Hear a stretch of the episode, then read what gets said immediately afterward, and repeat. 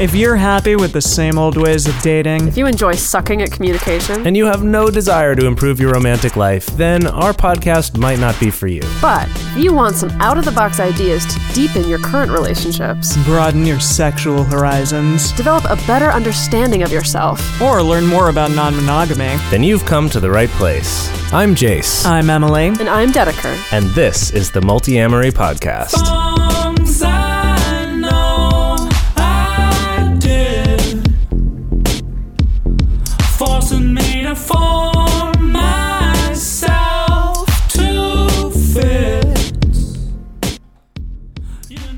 On this episode of the Multi-Amory Podcast, we're at the first annual Southwest Love Fest in Tucson, Arizona, speaking with lawyer Jonathan Lane, who specializes in family law for the polyamorous, kinky, and LGBTQ communities.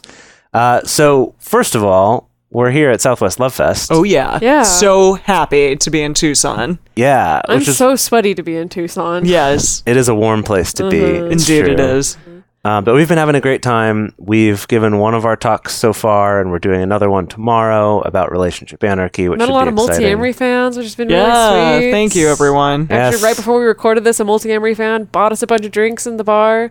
yes, and by, by a bunch of I mean, drinks, she means one round of drinks. They bought us a round of drinks. Yes. That's I. This individual bought many drinks That's true. for each Yes, of us. that's so- true. Yes.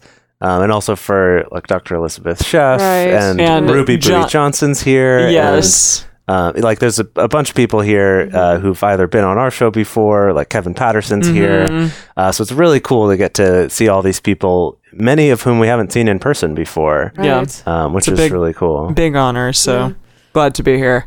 Yeah. And with that, And with that, let's, get into it.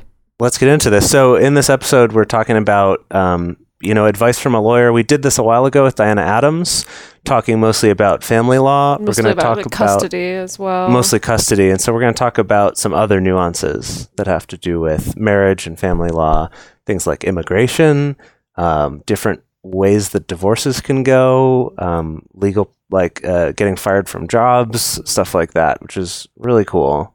Um, so you want to get into it? Let's do yeah. it. Let's do it.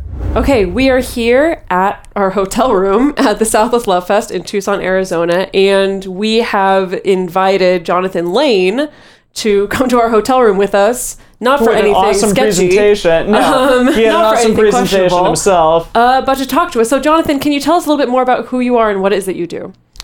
Well, I'm an attorney at JD Lane Law, and my practice focuses primarily on family law, including divorce, child custody, protections for non traditional families, and changes of name and gender.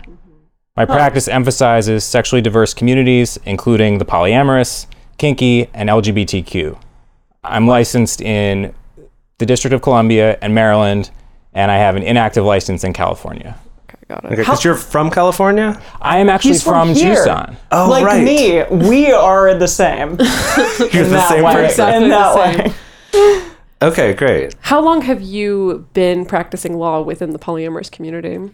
It's been about a year and a half since I decided that there was this need. Uh, basically, most of these issues are issues of state law, and you basically need a lawyer who is licensed in your state. Diana Adams is the pioneer of this field, but she's only licensed in New York. Right. And So- you're the up and coming Diana Adams, so it's You're okay. the next Diana Adams. Yeah, you're the next generation of Well, Diana. That is that is quite a compliment. we'll, we'll, we'll see. So I know. So basically, to let our listeners in, the way that this episode came to be is that we all, after we finished our presentations, we all went out for a drink in the hotel. We all sat down um, and started talking about the stuff that Jonathan does. And Jonathan, you mentioned specifically that you also work particularly in immigration cases and how they relate to like polyamory. Can you tell us a little bit more about your work um, doing that? Yes, so I have a background in immigration law, actually from working with uh, special immigrant juveniles uh, from uh, Central America. oh wow. Uh, and so I started doing those cases pro bono mm, six or seven years ago, and I've I've worked with about seven children uh, on those cases. Uh, and so when I realized that there was a need for the legal services and among the polyamorous, that included immigration. I was getting questions about immigration, so Um, yeah, there's there's a couple different big areas. Uh, the first is that uh, the distinction between polyamory and polygamy is very important in the immigration context. Do people not automatically know the difference between those two things just when you get into a legal situation or in front of a judge?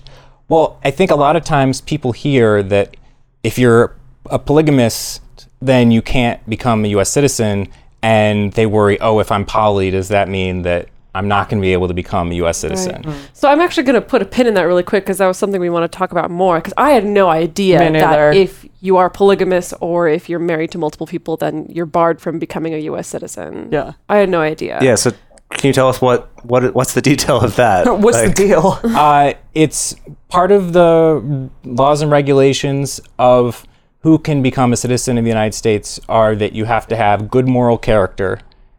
And it was decided at some point that being a polygamist means that you, by definition, do not have good moral character.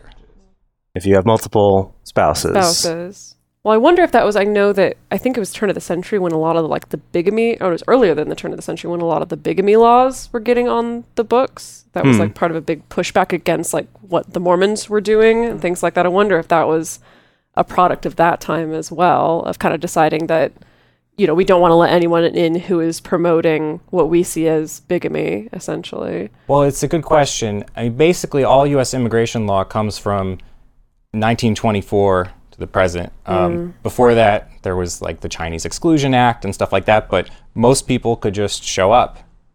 So Right, Wow. which is how most of our families got here. got here. We, That's we just did most of those us are here DNA tests, like, so we've been talking we've been about talking this a about lot. 23andMe Uh-huh. and Ancestry.com. Yeah. Right. I see. Okay, so that's on the books that like if you're polygamous, which I think is obviously something that comes up mostly if you're coming from a predominantly Muslim country or culture where, you know, having multiple wives maybe is more acceptable. So if that's on the books that you can't become a citizen if if you're practicing polygamy in some way.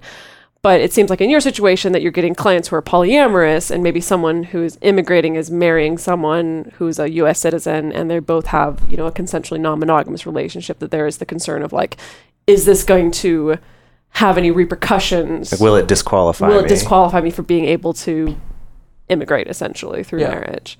Exactly. And the short answer to that is no. Great. I was like, done. Thank goodness. well done. it's always worth consulting with an immigration attorney uh, for your particular situation. Um, and the government does do an investigation into the marriages of people who claim immigration benefits on the basis of marriage. They want to make sure that this is a legitimate romantic relationship and this isn't something that is being done just as a pretext to get that immigration benefit. Uh, so the government will, uh, you know, somewhat, uh, an employee of the government will ask a lot of questions. Uh, they may take affidavits uh, where people say, "I know these people, and you know, this is where I've seen them socially, and this is sort of the context of their relationship." And sort of vouching. Um, Right. uh, you can also you know, show evidence, uh, pictures, and uh, you know uh, lots of examples of things that when you are in a romantic relationship with someone, you accumulate a lot of evidence of the time you've spent together. I mean, it definitely helps to have a lawyer who knows something about polyamory because if you don't, then that might be a really big challenge for the people who are trying to like have immigrate or become immigrants of this country. Exactly. A lot of people don't know what polyamory is, Yeah. and they may just get scared away. Uh, Immigration lawyers obviously know about this polygamy thing, and they may just get freaked out, like, "Oh, this is gonna be a big problem," or Right. really concerned. But it shouldn't be. You just have to be careful as you navigate the process in terms of how you present yourself in your relationship. Well, when you talk about that, about being careful when navigating the process, like, I mean, what's kind of what what can you practically like advise people to do? Because like, what counts as careful is careful like. You know, continue to practice multiple relationships, but make sure that you erase all evidence of ever being with any other partner on social media. Or, like, is that okay? It's just that the government wants to focus on making sure that this particular marriage is valid. Like, what are the things that people can or can't do if they're trying to mitigate the risk of of you know not being able to to immigrate. Well, you don't want to advertise that you're having sex with other people because that will, you know, raise some concerns for a person from the government. But that isn't really their business. Uh, they're really there to figure out if your relationship is legitimate. And similarly, on Facebook, it's not common for people to say on Facebook, "This is someone who I'm having sex with." Uh, you know, look at the look at this picture of us. It's just you know, so, here's someone I'm spending time with, and here's a picture, and here's a picture of me with someone else I'm spending time with, and you know, those people. One of them could be a spouse or a prospective spouse. One could just be a friend. Uh, it doesn't really matter. It's kind of about passing. Uh, so right. Uh, I mean, basically, you want you want clear evidence that you have this substantial relationship with another person. Right. If you didn't have pictures with the person that you're that you married or are planning to marry, and you had lots of pictures with another partner, that would stand out and be really weird. right. Mm-hmm. But on the other hand, if you have pictures with one person who is the person that you've married or are going to marry, and pictures with another person who happens to be a partner, they could just as easily be a close friend. Well, here's my question though, because I always Yeah, I have a question too. like I always like I try to think about it for my own life, right? You know, I think about like okay, so if somebody if I married somebody uh in order to immigrate or whatever. And like my personal life, obviously this isn't applicable to everyone, but my personal life is like on my Instagram, I post specifically, oh, I'm celebrating my anniversary with, With this particular partner. yeah. And then two months later, oh, I'm celebrating my anniversary with this particular partner. I know there's some people who are polyamorous who are like fine to post like kissy pictures with multiple, partners. And so when it starts getting beyond that, like there's, you know, like it could be, it could be a friend, could be a close friend, we don't know. Like when it gets beyond that point, like is that something that people should avoid doing? Or is that something that technically, even though that's happening, the government can't do anything because it's really not their business as long as this particular relationship is valid? Sorry, I keep trying to like make it more complicated, but Well, I'd say that it's worth being careful, and so you don't want to put things that really encourage those questions because the more that's that someone from the government notices something and they're asking questions, even if it may come to nothing, it'll just cause you problems and cause you stress. right. And so, if you are in that particular situation, then I would probably be careful about overtly sexual or romantic photos with other partners. I see. Right. Okay. Yeah. I mean, that was mostly mine about just posting, you know, hashtag boyfriend, hashtag girlfriend, that that sort of stuff. And it sounds like it'd be sort of the similar answer of, um, I I guess it's just it's just hard to say, and I guess tell me if I'm right here. But what I'm getting from you is that there isn't really a hard and fast, and it's not like they see something like that and automatically you're disqualified because it's not illegal to do uh, but that it's more you just don't want them to ask more questions than they need to, or like you don't want them to have anything to doubt. Exactly. Uh, if they are looking into social media accounts, you want it to be reasonably straightforward. Right. And having photos with multiple people is normal. right. Yeah. But okay. All right. I, I mean, I think I get a sense for that. Yeah. Um, okay, so we wanted to move on to the next thing, which uh, you talked about in your presentation, which is about uh, prenups for marriage. So I, I guess what we were wondering about is like, what are specific tips for people who are getting married but who are polyamorous or in some other kind of non-monogamous relationship? Like, what are some things that a normal like prenup lawyer might not even think of, or or things like that, right? Well, probably the best example of that is issues related to uh, the maintenance of monogamy. Uh, sometimes prenups will, so prenups mostly focus on finances Right. in the case of a divorce. And sometimes they say if there is a divorce and if there's a certain cause or if, if X happened, then you get this certain amount of money and so on. And sometimes that can be related to sex and like infidelity. Right. Uh, so, you know, if if this person has some sexual contact outside of the marriage, then therefore they are responsible for a certain additional amount of money, like a penalty. Gosh, I can't even imagine having that conversation. Is it standard in a prenup to include like an infidelity clause? I mean, it makes sense because it's probably a reason for people to be I, I get it, divorced. but, but I mean, is that like like everyone does that or? It's it's not routine, but it certainly is something that happens. Oh, a lot of the prenups are really it's up to the people who are preparing them and the couple to sort of decide what arrangements they want and basically as long as they have made proper disclosures and uh, and everyone is properly represented then it should hold up that's just so fascinating to me. Like, I'm very pro prenup personally. I mean, I'm I'm not married and I'm not planning on getting married, but I'm very pro prenup. Um, and I know some people think it's like very non-romantic or like a little bit too, I don't know. It's pragmatic. Right, it's very pragmatic, Yeah. maybe too pragmatic according Yeah. to some people. Yeah. I just can't even imagine having that conversation where you're trying to figure out what's the dollar amount assigned to you cheating How much on is an affair worth? How much is an affair Just worth? Your affair worth. Yeah. Jeez. Interesting. Well, the thing that I think about prenups and the possible perverse incentives is divorce sucks. Mhm. It's very traumatic. And you have to be really motivated to get a divorce. And the idea that having worked out these financial things in advance is going to make you go ahead and divorce, you're probably going to do it anyways.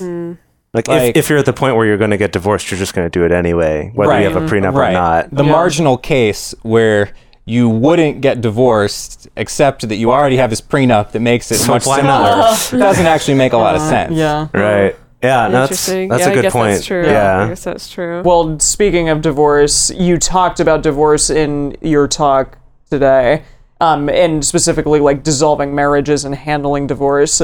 But how do you do that within consensually non-monogamous couples? And what does like divorce look like? You talked about like four different ways in which things can kind of pan out. Exactly. Uh, so there are uh, four different ways that you can proceed with divorce. First two are relatively obvious.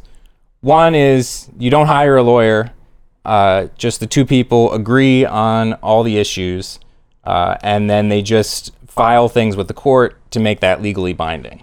And, and is that like, is there like a checklist of all the things you have to agree on, or do you just have to kind of come up with it yourself? Like we're divorced now. There, uh, there are basic forms that are available in probably every state. to figure out like how you're going to split up Your assets your and assets and all things that. like Uh, yes. So there, as you know, millions of people get divorced each year, and a high percentage of them don't have lawyers, and a lot of them don't have significant assets. Uh, sometimes, actually, you're dealing with how to split up their debts. Right. See, Yes. See, the media would tell you otherwise. I'm like, oh, everyone who gets divorced has a lawyer. That's, it does seem that way. Yeah, Right, see, right. right, on- Well, they- exactly. They, they also tell you that everyone who's getting married, that the average wedding is thirty thousand dollars. yeah. Right. And clearly, when the median income is, you know, fifty something thousand Right, a year, not and, and- and a lower than that for uh, for people, you know, a marrying age. That's not actually the median of what people spend. Yeah. That is fu- actually sorry. I want to kind of jump on that because that is so funny about how the media distorts your perception of it. Because hmm. yeah, I was just having the a conversation. Kramer versus Kramer. Yes, and I was like just having a conversation yeah. with my sister actually about the cost for a wedding dress, and Oh. she told me what it was, and I was like, "What? It was that cheap?" And she was like, "Oh, that was kind of expensive." And I was like, "Because the media thinks it makes me think that everyone spends five thousand dollars on their wedding dress, Totally. Yeah. you know, Yeah. Or at least a couple grand. Like Yeah. that was what I Yeah. thought. I thought everyone My- my- budgeted a couple wife grand. Spent, my wife spent about a thousand dollars, and I I winced a little bit. yeah. Yeah. yeah. Wow. Anyway, sorry. I just What, think did, that's what did she fascinating. spend on the dress? Uh, I don't know if she wants. Okay, all right, sorry. Not thousands Sorry. of dollars, but it's a beautiful dress. But this is not what this podcast is about. So let's get, let's get back to that. Multi So speaks about wedding sorry, dresses. that was the one. You're going through a list of four. Yes. yes. Uh, so so as I was saying, uh, doing it yourself can make sense when uh, partners have similar earnings and limited assets, and there's no kids. Uh, and then it can work, and it certainly saves some money. And I've uh, I've had clients who I've worked with uh, who were going about that process and just had a few questions about just how to make it run smoothly, and I just worked with them just very briefly on that. So the other extreme is for each party to hire a lawyer, and for each of those lawyers to prepare to go to court to have those issues decided by a judge through a trial. Usually along the way, there's a settlement, but there are a lot of legal fees typically up, Leading even up if to you don't get to an actual Right. trial. Right. Right. And uh, there's a lot of reasons to try to avoid the trial process if you can. And poly people are even more unlikely than others to want a judge to be making judgments about their Right. marriage. Yeah. Well, I think it's interesting, and I actually am really encouraged to hear about the really simple version of doing this because we've encountered a number of people who identify as polyamorous who are married, um, who maybe decide they don't want to be married anymore. Not that that's the end of the relationship. Like they still want to be in a relationship together. It's just that like they don't want legal marriage anymore, or maybe they want to be able to legally marry someone else in order for someone to have health insurance or for different parenting rights or whatever Or immigration, like we were talking Yeah. about. right and so but i think that i've seen a lot of people who are like well we think that we want to dissolve our marriage but we but all that we see in the media is like these horrible Yeah. long divorce proceedings that seem awful when it's like we just kind of want to just be able to kind of split this up so just so that we can kind of restructure our relationship in a little bit of a different way so it Yeah, is the really way nice that we to, want. yeah, Yeah. to hear about that but that also does make sense that if it is kind of looking more like a traditional divorce that having a possibly more traditional judge be the one deciding who what the value is of what in your relationship in your very non-traditional relationship that maybe some people wouldn't want to really want to go through that And it sounds like that's on like one end, one extreme, right? Exactly. Yeah. Exactly. So those are those are the extremes in terms of how complicated it is and how expensive it is. right So then there's two other things that are kind of in between those two. Uh, one is mediation, uh, in which a neutral mediator works with both parties to identify the relevant issues and talk through those issues, and then work to come to an agreement on those issues. Obviously, this is not easy, but it does usually work. And I'm I'm a trained divorce mediator. Not all mediators are lawyers. There are some excellent mediators who are not lawyers. Uh, but if you work with a mediator who is a lawyer, that person can then write up the agreement between the parties as a contract, which then can be um, basically submitted to the judge with the paperwork. Got it. So it sounds like this option's kind of like option number one, where you settle it yourselves. You're just kind of having someone help you do that, right? Like kind of guiding you through that process. Well, in in a way, yes, uh, you, that you're coming to a settlement, and really, uh, and the the last option that I'll cover is a sort of another way of reaching uh, of reaching a settlement, uh, and that's the collaborative process, which is a voluntary dispute resolution process in which you settle without resort to litigation, but you, each side has a lawyer. Uh, so it's a very different dynamic to be working with as a lawyer. Uh, it's much more cooperative, but each lawyer is work is working for the client's best interest.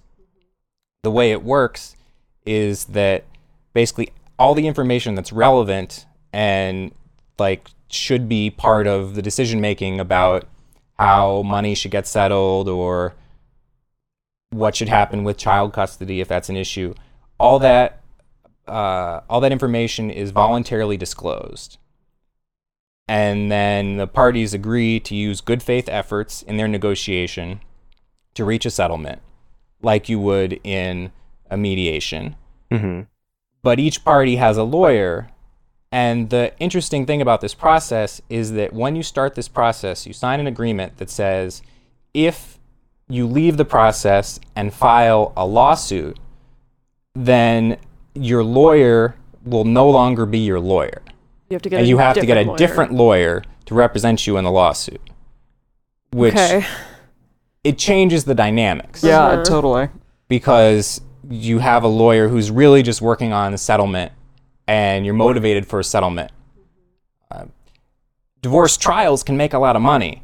So, uh, It so like helps to make could sure your be- lawyer there could isn't be a trying reverse to. incentive. Right. but I with, see. with this way, keeping things in the process, it encourages both the client and the lawyer to do whatever they can to come to an agreement. i see Right. I see. That And- makes sense. I should note that the process also has opportunities to involve mental health and financial professionals because divorce is not just a legal proceeding, but it's an emotional proceeding and a mm-hmm. financial proceeding. It is Ryan here, and I have a question for you. What do you do when you win? Like, are you a fist pumper? A woohooer, a hand clapper, a high fiver. I kind of like the high five, but if you want to hone in on those winning moves, check out Chumba Casino. At chumbacasino.com, choose from hundreds of social casino style games for your chance to redeem serious cash prizes. There are new game releases weekly, plus free daily bonuses. So don't wait. Start having the most fun ever at chumbacasino.com. No purchase necessary. Group. Void were prohibited by law. See terms and conditions. 18 plus. For a long time now, we've been fans of adamandeve.com for getting sex toys or lingerie or accessories, things like that. It's uh, just a fantastic resource with a huge selection. And now, not only do we have a fantastic offer, but we also have a promo code that will work on adammale.com and evestoys.com, which are their sites specifically for LGBTQ audiences. And our code is fantastic. It's 50% off of almost any item in the store and free discreet shipping when you use our code MULTI. Yes, we love adamandeve.com and have for years. They are our oldest and longest sponsor, and they just keep on giving great gifts to us and to our listeners. You can bring more pleasure and satisfaction into your bedroom by going to adamandeve.com, adammale.com, or evestoys.com and select any one item. It can be, you know, an adventurous new toy or anything you desire, something fun, something sexy, whatever sounds good. So just enter offer code MULTI at checkout and you'll get 50% off almost any item plus free shipping. That's multi, M U L T I, at adamandeve.com, adammale.com, or evestoys.com. This is an exclusive offer that is specific to this podcast, and it's better than any offer that is currently available on their site. So again, use code MULTI to get you not just the 50% discount, but also the 100% free shipping. Code M U L T I. So you were telling us a story a little bit earlier about handling a divorce for a couple that was consensually non-monogamous, but it was more of a traditional divorce, like they weren't going to be in a relationship with each other, um, but they were consensually non-monogamous, and that was something that you had to disclose to the other lawyer. Yes. So uh, what happened is uh, I knew that my client was was poly and that they'd been poly throughout their relationship. I don't think it had come up with the other side and and his lawyer. And so the other lawyer sent me a set of questions called interrogatories that within 30 days we had to respond to. Typed out, these are our answers to these questions, sworn under oath. Most of them were things about money. Things like uh, what are your credit card accounts and mm-hmm. what are the balances and Right. what are your checking accounts and all, all this financial stuff. But then towards the end, there was the following State whether you have had sexual relationships with any person other than your spouse since the date of your marriage to your spouse. And if so, state the names, addresses, and telephone numbers of each such persons, the date of sexual relations, and the place of sexual relations. Jeez. So here's my 50 page document. Yeah, Here's my big dossier. Like I wrote it in my diary every single time it happened. Yikes. It just doesn't make any sense in a poly context. Uh, and you have to respond under oath to these questions. And this is actually not that unusual a question. I think this is probably it one that so this weird lawyer to us. This is a very experienced lawyer on the other side, and he probably puts that in for every case. Right. Um, and so you can imagine that having this question could create some awkward conversations between an attorney and a client. Right. Uh, but in my case, I knew that the client was poly and was comfortable with that. So I had no hesitation objecting the question. And I wrote back that uh, they were consensually non monogamous throughout their marriage, and therefore the details of any sexual relations with other persons is not relevant to this case. And then that was and then that was fine. And that was So far. so far. okay. So they just kind Remains of to dropped it. Interesting. Yeah. But I can't even imagine like if I was someone who was poly and I'm trying to go through a divorce and I just hire a lawyer who's not familiar with what's going on and then suddenly having to field that question you know like i imagine much much being much more difficult in that scenario you may not even be thinking about about poly and, Right. uh, you know when you're you know poly is not generally the reason that people are divorcing Yeah. and so people don't even think that it's going to be relevant and so then someone says hey list everyone that you've had sex with and where you've had sex with them and when you had sex with them it's it's really out of left field and- ridiculous, and, yeah. not a question that most people expect to have with their lawyer right Yeah, seriously, I could see that being a very awkward conversation. yeah gosh my goodness Wow. So we're gonna uh, turn the corner a little bit here, away from just talking about marriage and divorce. Um, and we were curious about what have have you seen any progress at all as far as securing any kind of employment protections for polyamorous people or people who are in non-traditional relationships? So there's an early movement to start trying to get protections at the city level uh, in cities around the country, uh, and there's uh, there's some efforts in California as well as on the East Coast to start to uh, try to lobby city councils to uh, to add uh, non-monogamy to the categories that they protect. That basically you can't be fired for that reason. Just within Right. like the city jur- jurisdiction. Exactly. I see. Exactly. Uh, we're not at the point where any states have, have tackled it. We're just uh, we're just at the point where first few cities looking into it. Maybe in five years, if we have 50 cities that have done it, maybe we'll get some states that'll do it. I'd certainly imagine in in many states, it's still legal to fire someone for being gay. Right. Uh, Is, is that still? I thought that. So That's- that, I was under the impression that was a federal protection, but that's just on the state level. Uh, so the, there has not been a federal protection passed, Jeez. and so it's a matter It's of ridiculous. state law. Wow. Okay, I didn't know that. That's really good Yeah. to know. now we know that. Now everyone knows that. Yes. And we got to change that. yes. yeah. Wow. Right.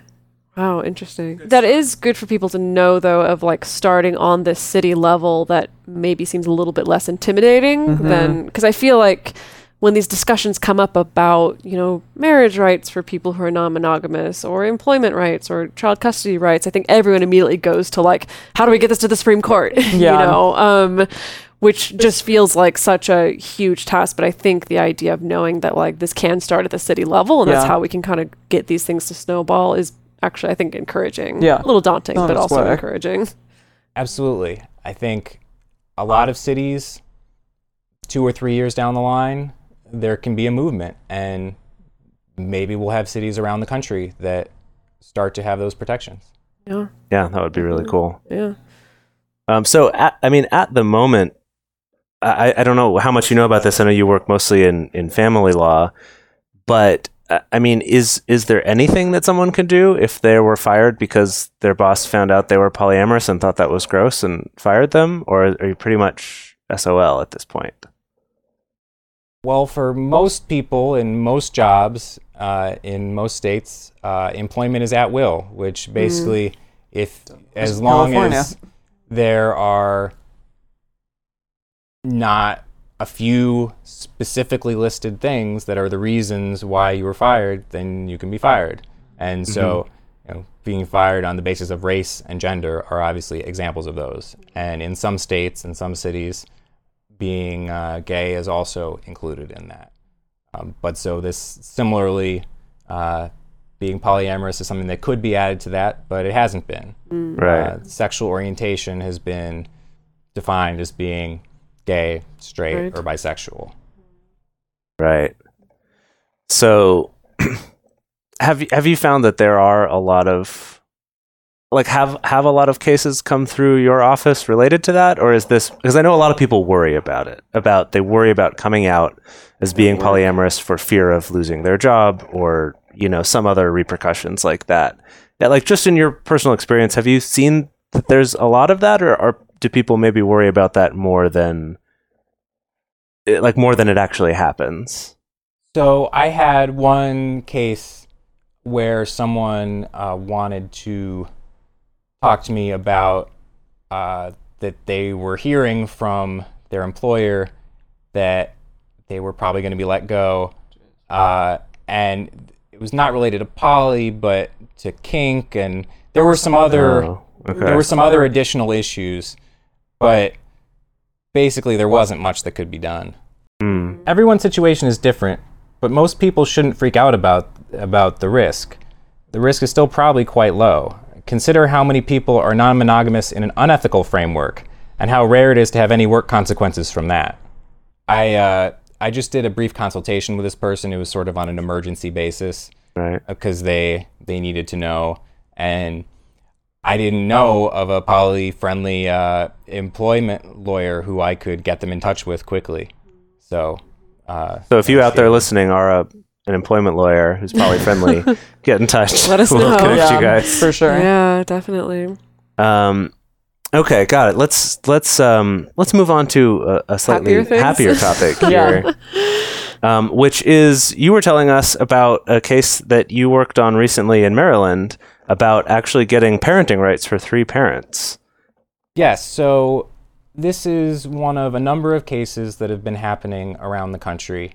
Uh, this isn't the sort of case that you'll see articles written about because this was something where we were actually able to come to a settlement before there was actually even a trial. Uh, but basically, this case involved uh, two women who were in a relationship uh, with each other, and uh, one of the women had sex with a man and got pregnant. The two women decided to raise the child together. The women ended up splitting up, and then they were uh, living apart but sharing custody of the child. Then the father came back into the picture and first got you know every other weekend custody, but then decided to seek full custody of uh, of the child uh, in a suit against the biological mother. Wow. So uh, my client was the person who this child was spending most of the time with. Uh, basically, at the point that this started, it was five days a week the child was living with her. But and she was the non biological mother. exactly, she was a non-biological mother, right. and so she wasn't the legal parent. Uh, She wasn't uh, the biological parent. She wasn't an adoptive parent. Uh, you basically can't do an adoption when there's two uh, when there's two existing parents, Hmm. unless unless someone agrees Gives to up. completely give Right, up their yeah. parental rights. Right. So, fortunately, in 2016, Maryland, where this case was, adopted a doctrine called de facto parenthood, which is mm-hmm. something that's been done in a number of states. And Yeah, I think California has adopted that. Is that right? Something similar. At Something, least. something, because I thought there was a similar case in California. I was long looking at a map a couple days ago, and so there are gradations in terms of the level of protections I and see. for uh, for de facto parents. Mm-hmm. And California was not on the highest level, but it was not on the lowest level. I so see. I don't know the In there exact somewhere. detail for California, but uh, but in Maryland they got a really strong decision, uh, and so a former live-in partner who meets the four criteria would be able to seek custody or visitation on an equal playing field with the biological or adoptive parent. wow. Wow. Uh, so those four things are that the biological or adoptive parent consented to and encouraged the petitioner's formation and establishment of a parent-like relationship with the child. Huh. Two, that the petitioner and the child lived together in the same household. Three, that the petitioner assumed obligations of parenthood by taking significant responsibility for the child's care, education, and development, including financial responsibility. And four, that the petitioner has been in a parental role for long enough to develop a, quote, bonded, dependent relationship, parental in nature. Hmm. So, if over the course of basically years, this Right. person is treated as a parent by the legal parent, mm-hmm. and they're living in the house and they're contributing towards the child's well-being and basically being a parent, mm-hmm. then they can contest for custody uh, on an equal ground, and then it's a matter of what's in the best interest of the child. I see. That's versus normally someone who's not a biological or adoptive parent uh, who wants to get custody of a child would need to show that the other parent is unfit, I see. which okay. which is which is tough to do. Right. Uh, and uh, so this this gave my client then sort of that equal standing. Then when we we went into court uh, and uh, we were able to uh, establish that my client uh, qualifies as a de facto parent. And basically, once we got that, then we were able to work with the with the two biological parents to get a settlement that basically got everything that we were looking for. Uh, and my client is now recognized as a legal parent, uh, and um, she has uh, physical cus- joint physical custody and joint legal custody Wow, that's of this great. child. Wow. yeah. So, with amazing. states that do incorporate the de facto parenting thing, I mean, is this something that, let's say, it's not a situation where there's, you know, the biological parents splitting up, you know, kind of the situation that that the case was, but as in three people who come together and decide we want to raise a child together, is there a way for them to proactively kind of get these parenting rights uh, granted, or or not, or is there not really a precedent for that yet? it's not very developed yet. Mm, This mm-hmm. all this sort of three parent stuff is sort of cut the cut, cutting Seems edge like it's of been kind of family a little law. bit reactionary too, to a certain extent. Right. These Yeah. these fact patterns are coming up and judges are starting to be more receptive to That's the good. idea that maybe having three parental figures is okay Mm, and mm-hmm. maybe their rights can be protected. Right. Right.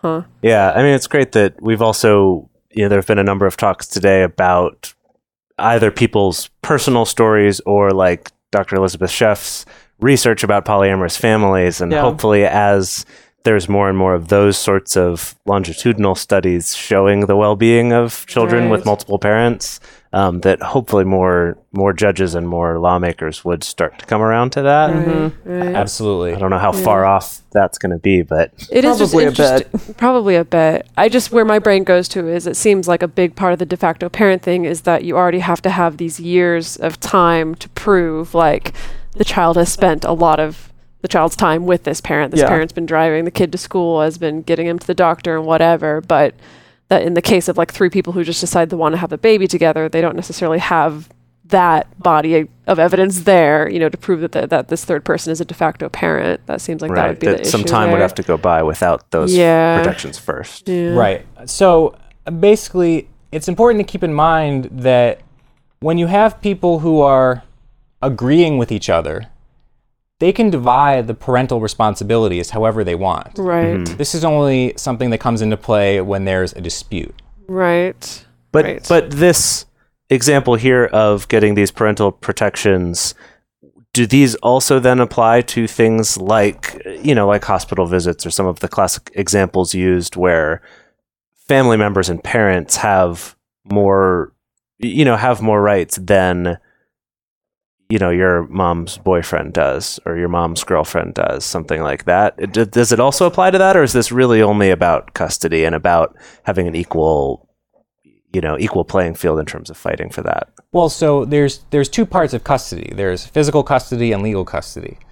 Physical custody Right. What's the is, difference? Yeah. uh, is where the child spends time, you know, and who who is with the child. Uh, I see. So, you know, every other weekend with this parent, or you know, one week with this parent, one week with the other parent. That's physical custody. got it Legal custody is about decision making, uh, mostly about healthcare, education, and religion. Like who can sign? Yeah, uh, yeah, and who who decides where what child, excuse me, what school the child goes to? right. Uh, who decides if the child gets particular medical care or dental care? Right Uh, if the child is raised in a particular religious faith? Uh, those are sort of the classic parental decision making that's part of legal custody. Right. i see and so in this example in maryland is this both legal and physical then you said Yes, That's yes, the cool. client uh, got both, and so actually the legal custody is uh, was granted to the three parents collectively. Wow. And so, in theory, when any major decision has to be made in those areas, the three of them have to talk and agree, Wow. come to an agreement. That's hmm. great. Well, best Yeah. of luck to them on that. I know. so if something happens and you're in need of an attorney and you're polyamorous, how do you find an attorney that is poly-friendly? So, Other than you and Diana Adams. Exactly. Basically. right, Go to the two of you first, and then. But if you're out of the state of Maryland or New York, right. Uh, so there's a great list, uh, poly-friendly professionals. Uh, it's Yes. website you can look up, and there are poly-friendly attorneys in probably 15 or 20 states who are listed. right? Okay. Okay. Uh, if if someone is hearing this and you are an attorney and you are poly-friendly and you are not on that list, Get on it. yeah, Get on that list. yeah.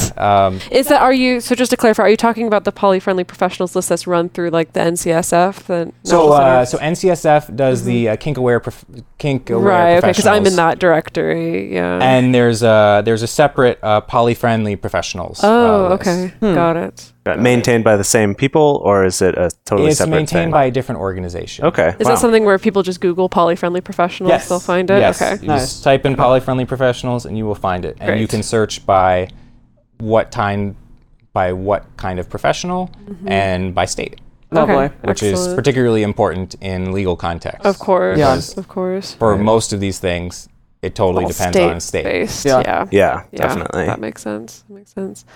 Wow, I feel like we covered a lot of ground. We did a ton. I know. Is there is there anything else that you feel like we haven't covered today that you would really you feel like our listeners at home would be able to benefit from? I feel like we've covered so much. Mm-hmm. I think it's good for now. Maybe I'll come back next year and see what else I Yeah. have for you. When we I'm come sure you'll back to a- Southwest Love Fest again. Exactly. Yeah. A lot more So, information for us. Specifically, where can our listeners find out more about you and the work that you do? So you can find my website for JD Lane Law at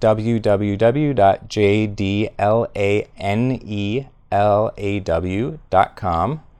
And you will find all my contact information on there. Okay. Great. Awesome. Excellent. Yay. Awesome. Well, thank you so Thank you, much. I feel like we learned so much today. I seriously, Yes. yeah, I feel like I had a little like law 100 for non-majors yeah, class. exactly. it was great. All right. you. Thank you so much. If you would like to have your question or comment played on the show, you can call our number at 678 MULTI 05 and leave a voicemail, or you can send us an audio message at the Multiamory Facebook page. You can also email us at info at multiamory.com or send us a message on Twitter, Facebook, or Instagram. To support our show and join our private Facebook community, go to patreon.com slash multiamory. Multiamory is created and produced by Dedeker Winston, Emily Matlack, and me, Jace Lindgren.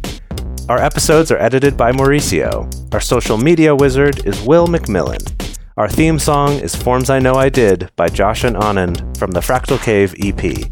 The full transcript is available on this episode's page on multiamory.com. Okay, round two. Name something that's not boring. Laundry? Ooh, a book club. Computer solitaire, huh? Ah, sorry, we were looking for Chumba Casino. That's right. ChumbaCasino.com has over 100 casino style games. Join today and play for free for your chance to redeem some serious prizes. ChumbaCasino.com. No purchase necessary. Void prohibited by law. 18 plus terms and conditions apply. See website for details.